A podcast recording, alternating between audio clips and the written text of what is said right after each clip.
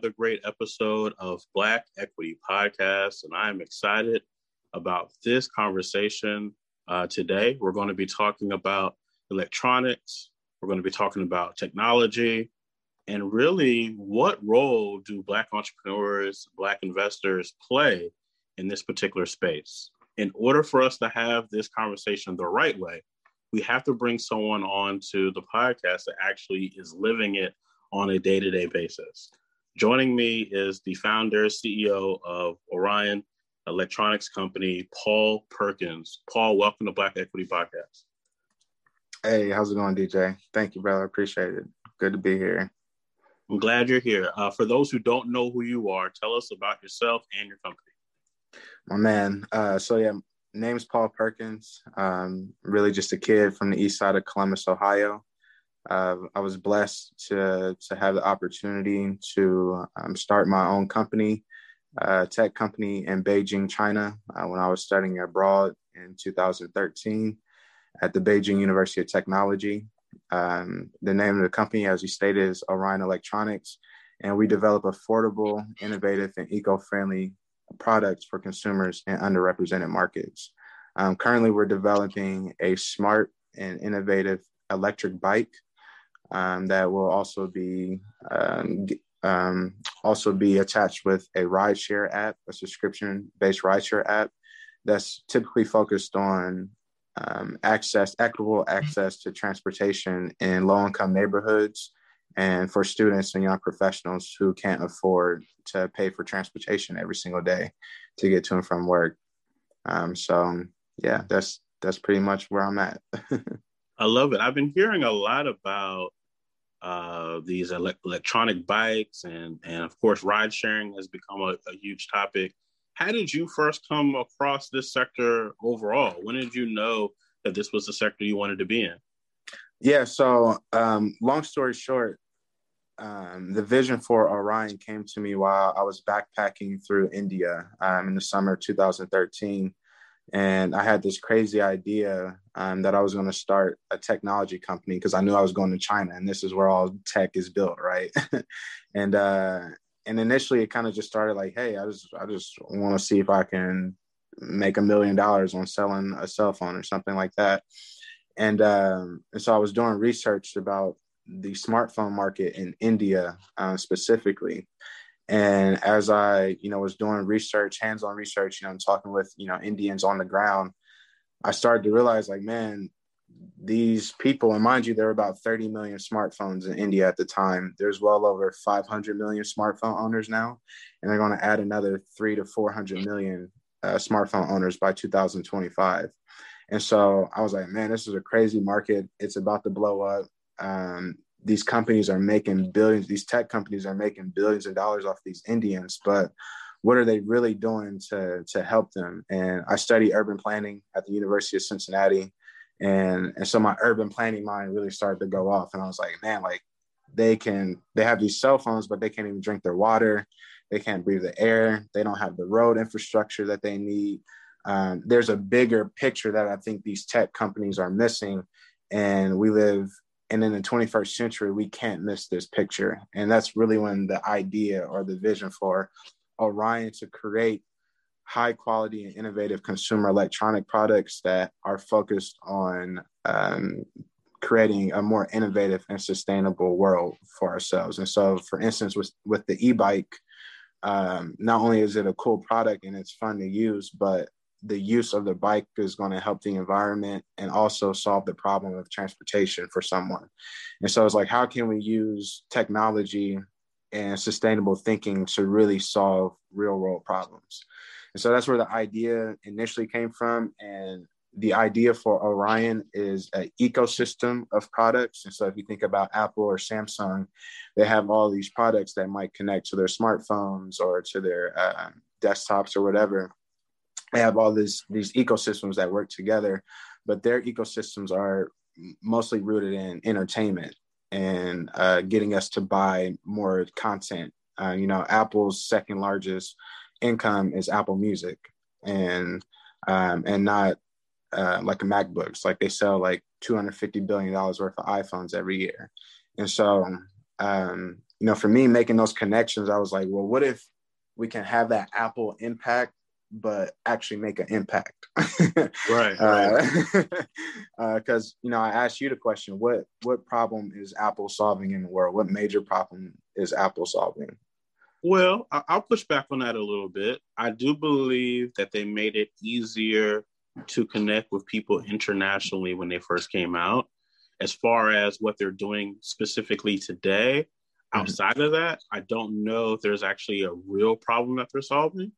But I do believe when it first came out, they solved two problems of, uh, you know, combining music and um, and a, a portable player all in one, and then also being able to communicate and network uh, with people on a global basis. I I think that's what they solved back then.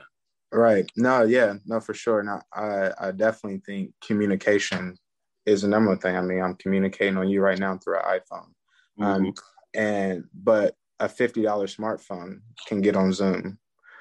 You know, and so they don't have to sell a thousand dollar smartphone right. um to to create that to solve that problem. But they choose to and that's okay for them. I think it's great you know? Like I, right I right right. awesome. But in my mindset i was i said well what if we took what if we took an american brand a branding impact of like apple and tied it with a chinese business model of like we'll create a really high quality product but we'll just sell it for a lot less you know we'll we'll we'll lessen our margins on that product so that we can sell a lot more of them and make a bigger impact. Like Samsung is the number one smartphone company in the world in terms of, of uh, sales, right? Mm-hmm. But they have smartphones that go from fifty dollars to thousand, three thousand dollars. Right, right. Um, and and so just to get back to like the vision for Orion, um, it was understanding that consumerism is what drives our world and is going to, and especially in the 21st century, as this global economy continues to to come on come online. Um, you look at all the emerging markets like India. Um, India is going to be the second largest economy in the world um, by 2050, maybe sooner. Um, beating out is going to be China, India, the United States, and everybody else, right? Mm-hmm. Um, and that's a that's a really really big thing because you think about a billion people having the ability to now consume. Uh, and for me, I was like, we got to figure this out because we can't just allow that to happen unsustainably and without regard to our environment. And there has to be a company that needs to step up and say, we can have all these uh, features and all these products and cool things that we want, but how do we actually um, improve our, our lives with it? Because buying an iPhone doesn't necessarily improve my life any different than buying any other smartphone. It's, right. it's, it's literally going to do the exact same thing. Um, and so, you know, for, you know, for us, um, that's, that's really been our focus is um, let's really create products that have that can really have an impact. Like initially, we were developing a eco-friendly smartphone for India. That was like our very first product. Um, long story short, we couldn't get investment for it, and we pivoted to a different. To get back to your question, we pivoted to the e-bikes in 2019, uh, and then focused on the domestic market. Basically, investors were like, "Hey, we don't invest in India. We don't invest in hardware and you're a black kid from America talking about selling a smartphone to India. right, right, right. It's like uh, uh, I don't think that's real. I don't think that's gonna happen.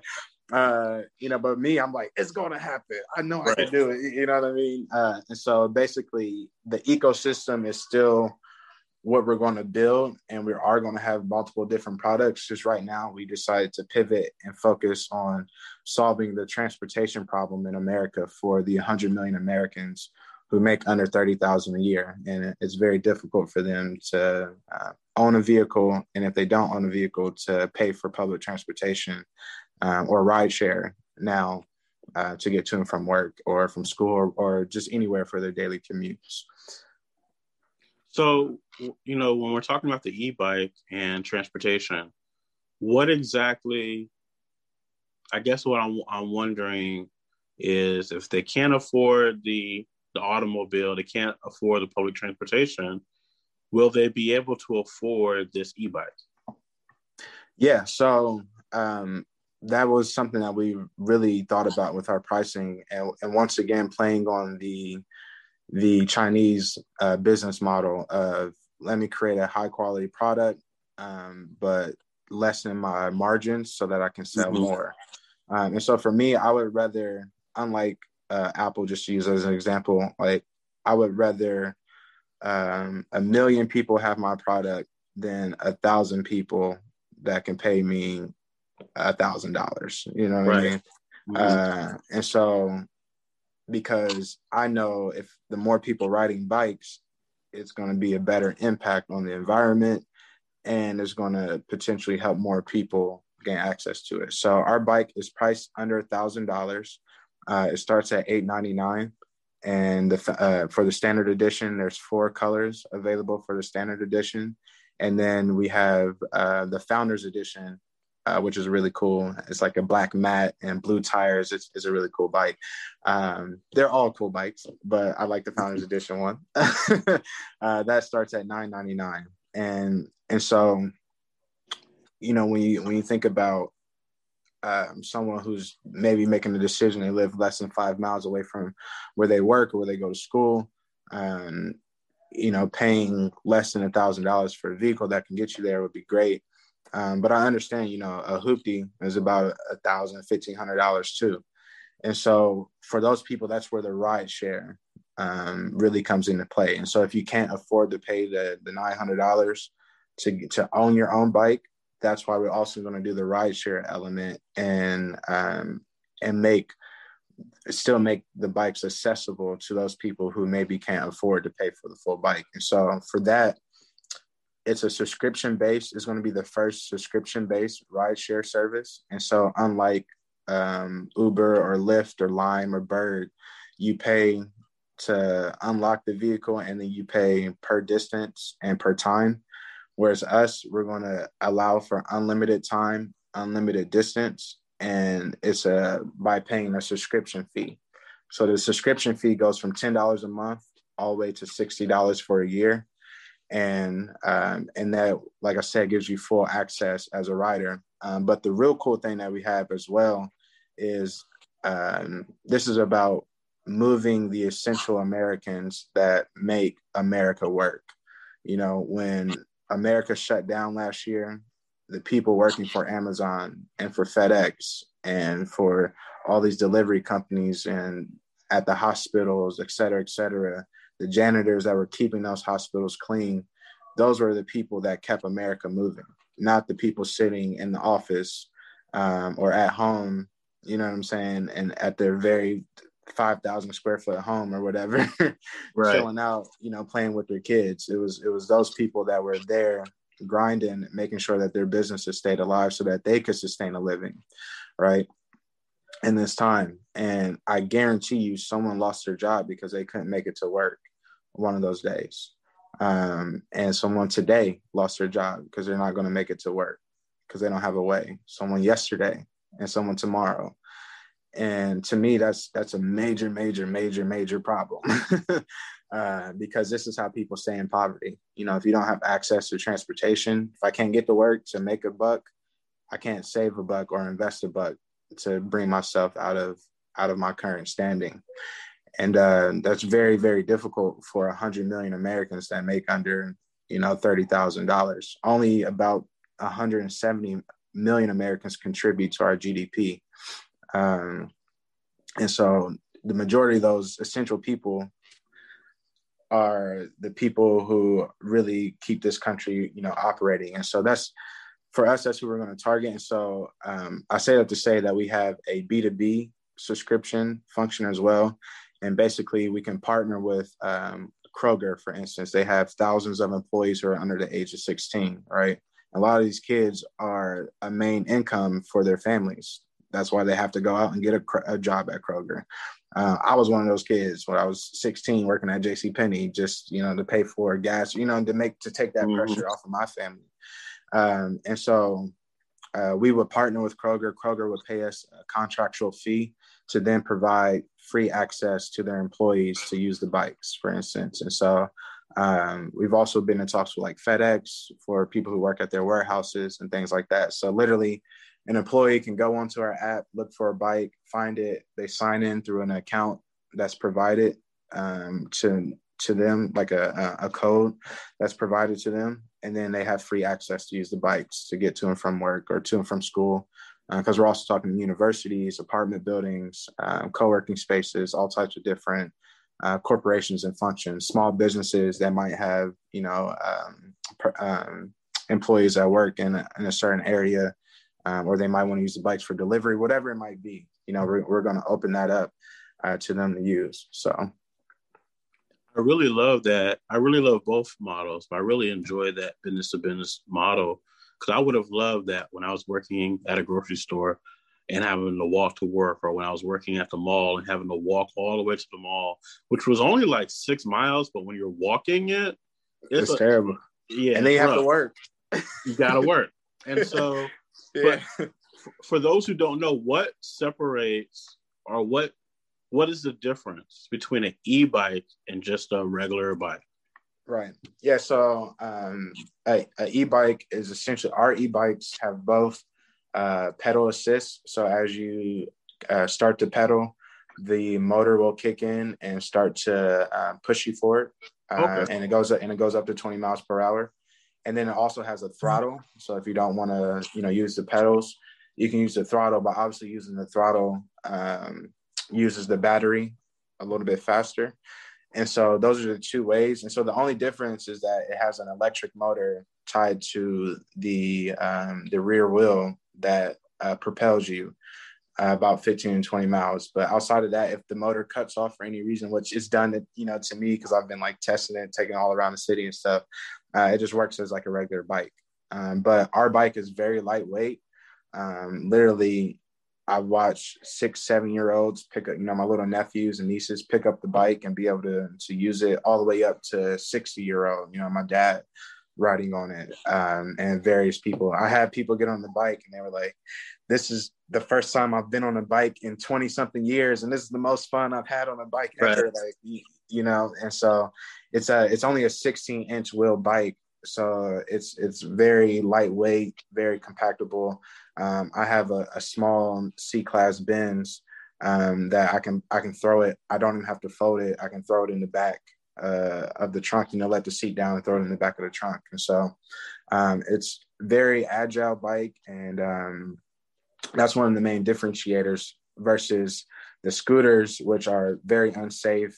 Um, they don't have big wheels. You shouldn't ride them ride them on the streets.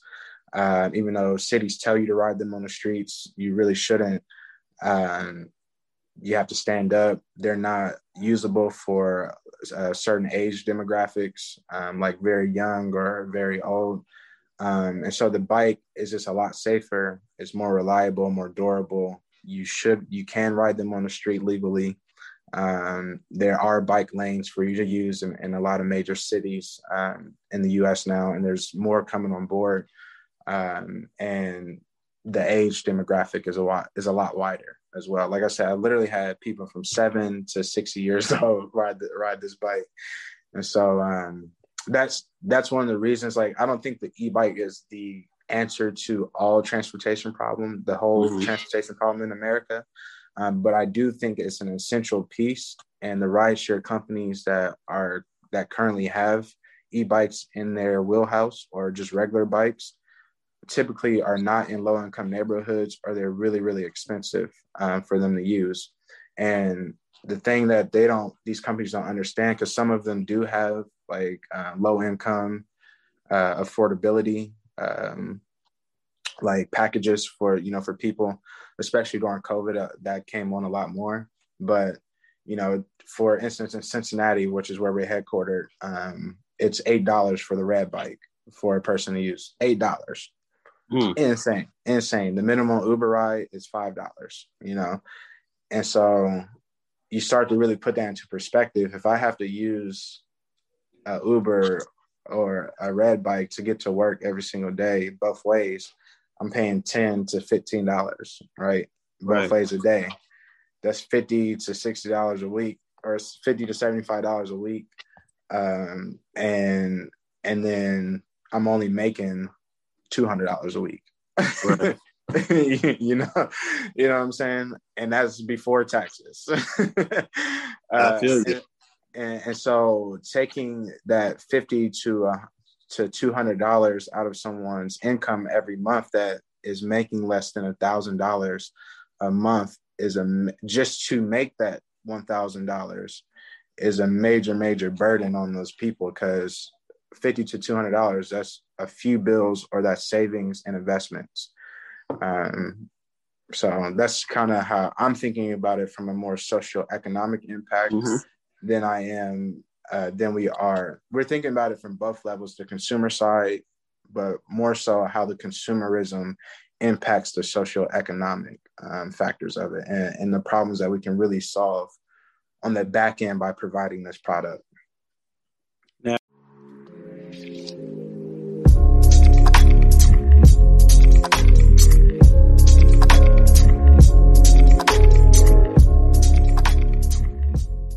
Now, before we move forward to, uh, you know, kind of talking about the current climate uh, in the electronic space, you also mentioned that um, your product is eco-friendly. How is a product eco-friendly so our audience can understand uh, that side of things too?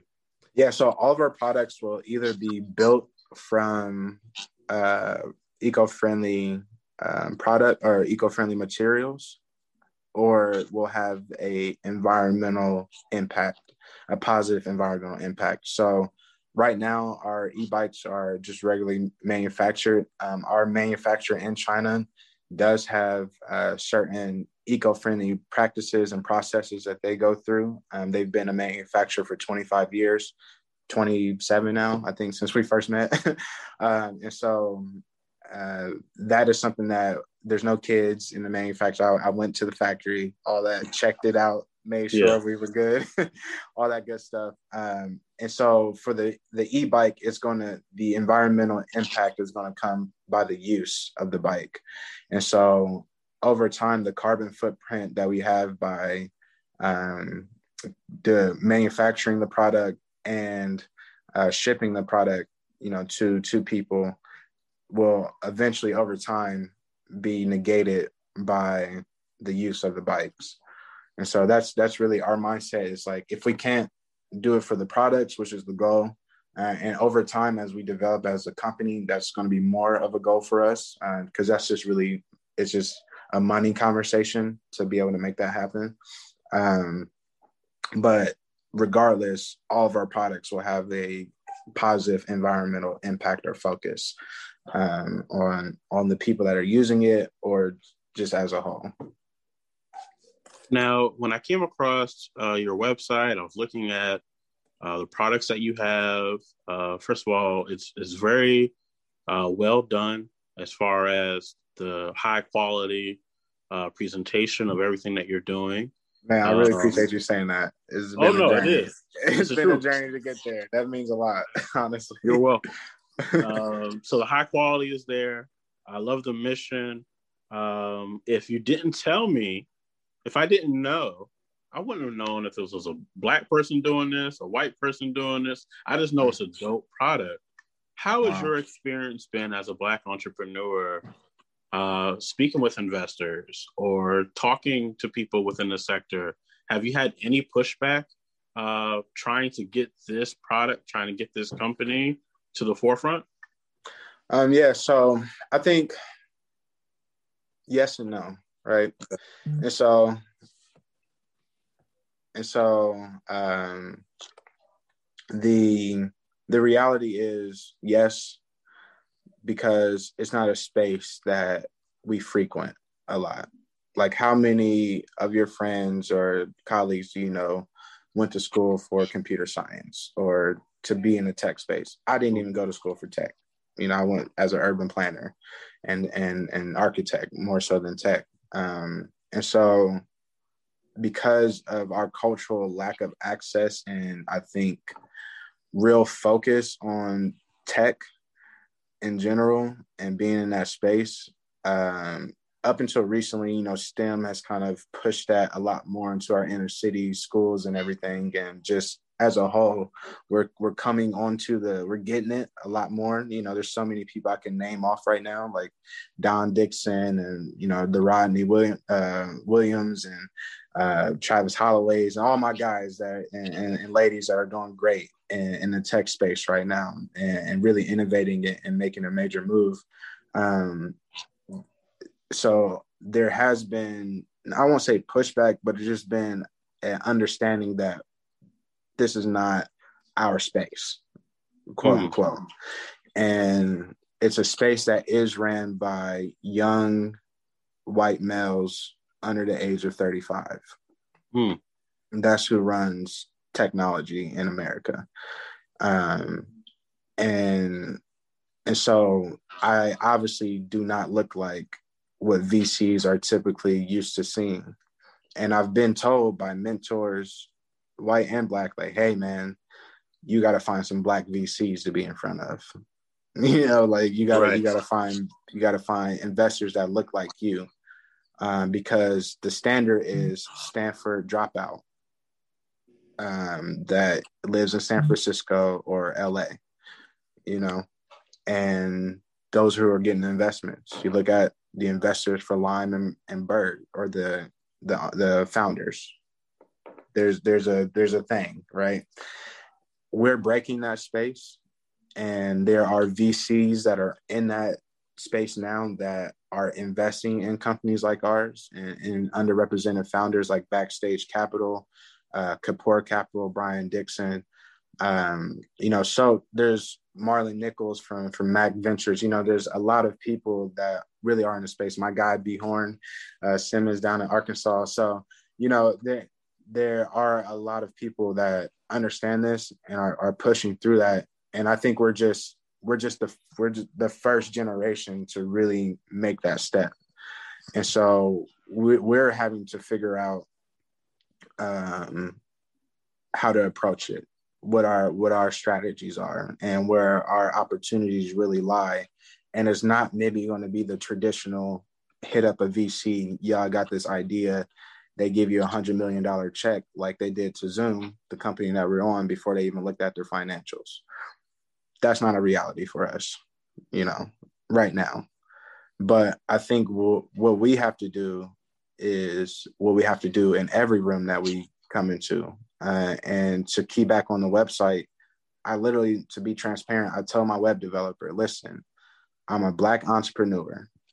This is our first for a lot of people coming to this, this is going to be the first inter, uh, introduction to our company. There can't be a misspelled word. There can't be a broken link. There can't be anything that's going to, um, you know, that's not going to um, provide the legitimacy that my company needs. If there's anything like that, it immediately breaks. It immediately is going to shun us. It's immediately going to put us down and not on the level that we want to be when people come to this website, it has to be like going to the Tesla website. And, and, and that was like something I, I really keyed in on on our web developer, like, cause he kept giving me stuff. Was like, hey man, I can't, I can't, this paragraph don't even look right. You know what I mean? like, we right. got we got to get this. And there's still critiques I got going, you know what I'm saying? So uh, that is a real reality being a black entrepreneur is that you know, when I go into these rooms and it's all, you know, white people in these rooms, you know, and they're looking at me dreaded, you know, wearing probably some nice sneakers, not in a jeans and black turtleneck like Steve Jobs, you know what I'm saying? Like, um, they, there's a, a line that I think we have to step across, or I felt like I've had to step across and be like, okay, let me create that engagement so they understand that it's real. And then once you create that engagement, you go over that barrier because other people aren't going to do that to black people because like that's just not culturally how people interact with us here in our society. You know what I'm saying? I'm sure you've dealt with it. Um, you know, a lot of times we have to be the handshakers and the line steppers and the, and the crossers to mm-hmm. to let them know like, hey, this is a this you can be in my space safely and and I can have a real educated conversation with you and get past all that. But that's this is all purpose driven as well because they need to not give us that interaction. They need to understand that no matter what we look like, what sneakers we got on, that we are valuable and we have um, companies that are valuable and we have products and visions and ideas that are going to change the world once we are empowered to do so. And so that's really been the challenge for me is finding um, the right people who believe in the idea more so than a barrier of me being a black person, you know. And so for us, it's like I say to all entrepreneurs, whoever you are, the investment space is very, very difficult. COVID put a lot of pressure on it. And if they were tight with their money before, they're even tighter with their money now. And so the only companies that are going to get investment in that VC space are going to be companies that are creating real value and are selling products already or you know if you watch shark tank what's the first questions that they ask? They don't care who they are. They like all right tell me your why then tell me what you know? And if your yep. what their why is cool and, and they'll tell you like man love your mission. Your what doesn't make sense. You, you know? Right right. And, and so for that i'm out. And so yep. That that's the a reality but for us we have to understand once we get told no once, it's very, very difficult for us to even get another meeting to be told no again or yes again. And we're, we don't have a lot of chance. I believe, you know, there aren't a lot of chances to really make that first impression and get over that hump. And so we have to come with the firepower like every single time. You know, we got to be stay ready, you know. is is it's not you can't approach this in a lackadaisical way, I think. Well, that that's one thing out of what you're saying that kind of confuses me. You were talking earlier about, you know, someone gave you the advice of, you know, we got to get in front of some black VCs, some black investors, which, you know, I have no problem with that, obviously. Mm-hmm. But I'm just wondering with the type of quality product you're putting out and the presentation to me being next level and the messaging being next level, to me, it really shouldn't matter who is in front of you, in my opinion. Mm. You know, I'm just one person, but it shouldn't matter who's in front of you if what the product or service or mission, the why, the what, all make perfect sense for today's time, which it does. Right. It would just mean that somebody is hoarding their money and only putting it into faces that they that look familiar to them, I guess. To me, that doesn't make logical sense if the mission is let's make a better society. Yeah. No, I'm listen, man. Uh, I feel the same way.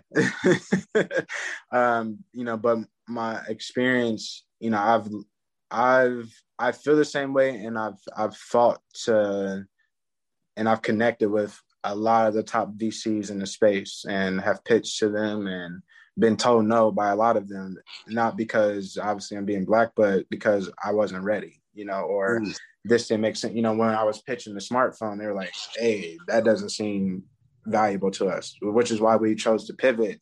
And we took that feedback and we are like, all right, well, let's create something that is in line with our vision, in line with our company, in line with our products and what we're trying to create. But let's just align that a little bit more with where investors are investing. And so I think that's really more so. And I and I had this conversation with Rodney, um, and I was asking him, was like, you know, do you did did you in raising your first ten million dollars, did you feel that pressure, mm-hmm. you know, um, or that that kickback?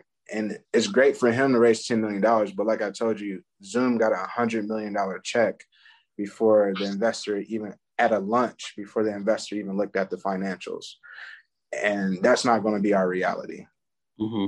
Not right now. That's that would have to come from another black person. That would be me sitting down with Jay Z. That's the only other person, or Kanye, or somebody on that level that can actually make that investment and and bring like it's it's highly highly unlikely. There's going to be very few. Like Squire just did it, um, and they are making a major. That's like historic. Mm-hmm.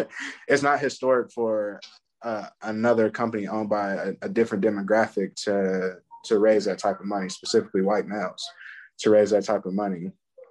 but that's really historic for us. You know, to raise over a million dollars for a black tech entrepreneur is yeah. is a historic awesome. feat. You know, and but a million dollars is nothing in the tech space, just like a million dollars is nothing in the weed business right now. You know what I'm saying? Like you need some real, real, real money. Like our competitors have raised hundreds of millions of dollars.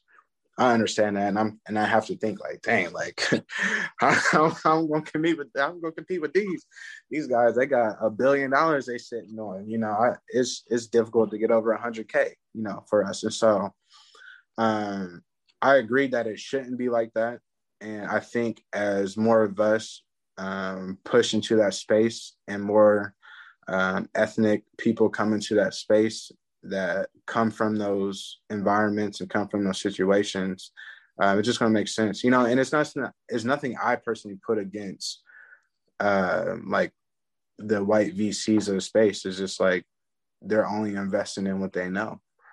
You know, why would I, why would I take a risk with my money to step outside of something that I that I that I know has worked for my friends or worked for me before? Mm-hmm. You know, and th- those are, I think, the battles that we really have to fight. And the only way to fight it is revenue kills all. It kills all. You know, any discrepancies will be killed by revenue or people investing in you. You know, the fact that we have 85 investors who have put their hard on, on hard earned money into our company um, that's amazing to me and unbelievable, honestly, to me. Um, but at the same time, I understand that it creates value in the eyes of um, larger investors. Love it, love it. Yeah. Now, uh, earlier you mentioned about you know pivoting towards uh, crowdfunding. Uh, so is that where you are now as far as you know those 80 investors? Did that all come through crowdfunding, or how did that how did that occur? Uh, yeah. So, um, sorry, I was getting a phone call. Um, yes. So that is through our crowdfunding. Um, so, um, we currently do have a, a crowdfunding campaign uh, going on. Is through WonderFund, uh, wonderfund.co, and um, forward slash Orion, O R I O N. You can check us out. Um, and we just closed our first round. We did about 15K in our first round, and now we're well um, into our second round, another 90 days. And it's only a minimum $100 to invest. And $100 is will get you 400 shares. Um, if you invest $500 or more, you'll get an extra 5% bonus shares on top of your investment. And uh, really, like I said, it's it's about being able to empower ourselves and you know for this product because we haven't been able to secure you know the investments that we need. And we have a very very long road to go with that um, but it's really about uh, also empowering other people as well. Okay so as we head towards the end of this episode uh, what is the future uh, for your company? Obviously you you're talking about the e-bike and you have some other things in store in the future where do you see the next two to three years going uh, for your company? Uh, so yeah, our, our, focus is is really on this product right now, and uh, and and pushing this out. We do have some other products in line, but um, you know we really want to be focused here and and pushing uh, this uh, product out into the space and into the U.S. and hopefully globally as well, because we do have a global focus. Um, and transportation is a is a global problem, um, especially outside of developed countries like the U.S. Um, and so, really, that's that's one thing we really we really want to key on. And just going forward, it's going to be uh, um, just continuously trying to innovate, create products, and eventually, you know, IPO and uh, you know create a return on investment to our investors and and be um, our goal is to be the top five tech companies in the world. Um, and that's something that we're fighting for and we believe that we can do and uh, we definitely need the help and support. And I, you know, I appreciate being on the podcast and being able to have an opportunity to talk about what we're doing and where we are and, and, and where we're headed. If someone's listening to this episode and they see that there's a, a potential that they could help, they could collaborate, Uh, maybe they can introduce you to other investors. Uh, what uh, words do you have for those who are looking to collaborate, or what is the best way to collaborate? So you guys can follow us at underscore Orion O R I O N C, or sorry EC. That's underscore Orion EC on Instagram and Twitter. Um, if you go to Facebook, just search Orion Electronics Company. You'll see this logo. I don't know if you're going to put this up, but you'll see Orion's logo. You'll see my face and our bikes and all that good stuff. Um, you search on Google. We got some SEO going for us too. So uh, just you know check us out. Um, really, if you just search Orion Electronics Company, you should be able to find us. I appreciate all. And I, I was saying, definitely check out our crowdfunding. You know, we want everyone to be a part of this as much as possible. Definitely. I, I was I was saying that I appreciate all the great work you're doing. I appreciate you reaching out to us. The doors are open. Uh, anytime you want to come back and continue the conversation, I look forward to speaking with you. This is this is an area I want to talk more about uh, because I think it's the way that we revolutionize our culture and revolutionize our society right alongside of it. Uh, so thank you for coming on Black Equity Podcast. So we'll talk to you again soon. Um, my man, I appreciate you. And uh, yes, first time, not the last time. Keep doing the good work. Uh, we we appreciate that you're what you're doing, and um, it's it's important work. So we all just here doing what we're supposed to do, man. and we're gonna make it happen. We're gonna make it happen. Let's let's continue with us. Keep keep it going. Definitely. I'll talk to you again soon. All right. See you, man. All right. Have a good one.